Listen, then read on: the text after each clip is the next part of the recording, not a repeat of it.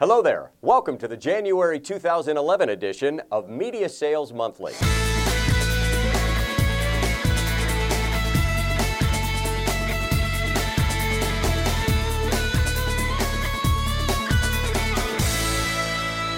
While many small businesses continue to be concerned about the economy, new research shows the majority expects higher sales in 2011, and nearly half plan to spend more on advertising in the coming year.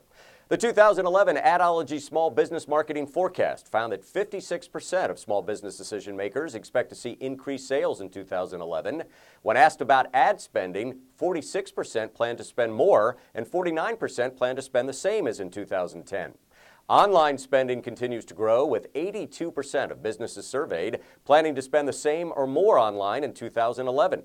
Over half plan to spend the same or more on direct mail, newspaper, yellow pages, and trade magazines. Compared to last year's forecast, small businesses are more optimistic about the economy in general and their projected sales. Read more about the Small Business Marketing Forecast at MediaSalesToday.com.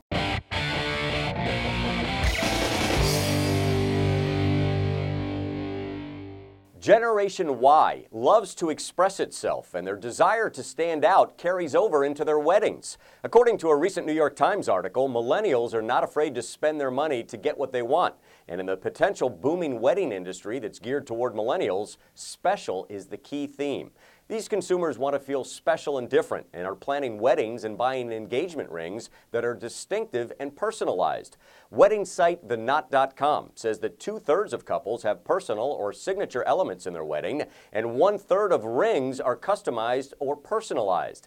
Many wedding purchases are from local businesses, and local advertisers should focus on concepts like unique, personalized, and symbolic to reach this audience.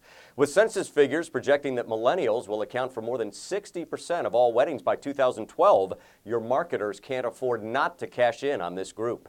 Read more about this and other ad opportunities on your smartphone using the free Media Sales mobile app for iPhone, Android, and BlackBerry. How do you schedule your sales week? Emails in the morning, calls in the afternoon, paperwork on Fridays?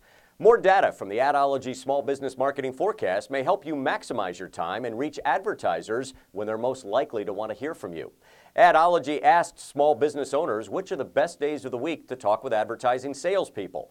Wednesday tops the list, followed closely by Tuesday.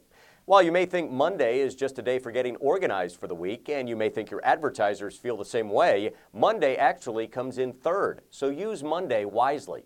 Friday is the least popular day of the work week. Saturday and Sunday ranked last overall, but some business people are willing to talk on the weekend, perhaps because that's when their workload slows down.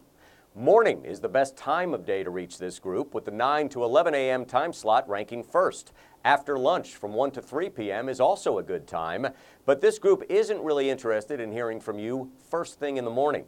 And while most workdays end at 5 p.m. or so, a fair number of business owners said they're willing to talk after 5. So consider offering to meet or call hard-to-reach advertisers at non-traditional times.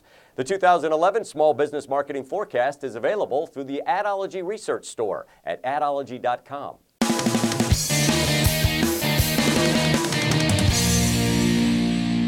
Trust is the single biggest motivator of buyer behavior and one of the key components to establishing a successful buyer-seller relationship, according to sales blogger Jody Bagwell. That's why you as a salesperson need to invest in relationships with prospects. It takes time and patience to establish trust, but it's a worthwhile investment, especially considering that prospects may be wary due to negative past experiences with salespeople. The stereotype of untrustworthy salespeople has made the honest salesperson have to work that much harder to restore trust among prospects. Bagwell says that by acting professionally and by following some simple principles of selling, you can successfully establish a lucrative relationship with prospects. Only by proving yourself to be a trustworthy, knowledgeable, and valuable source can you encourage the trust that's needed to make the deal. Link to Bagwell's article and find other sales tips at MediaSalesToday.com. That's it for this edition of Media Sales Monthly. I'm Douglas Sells.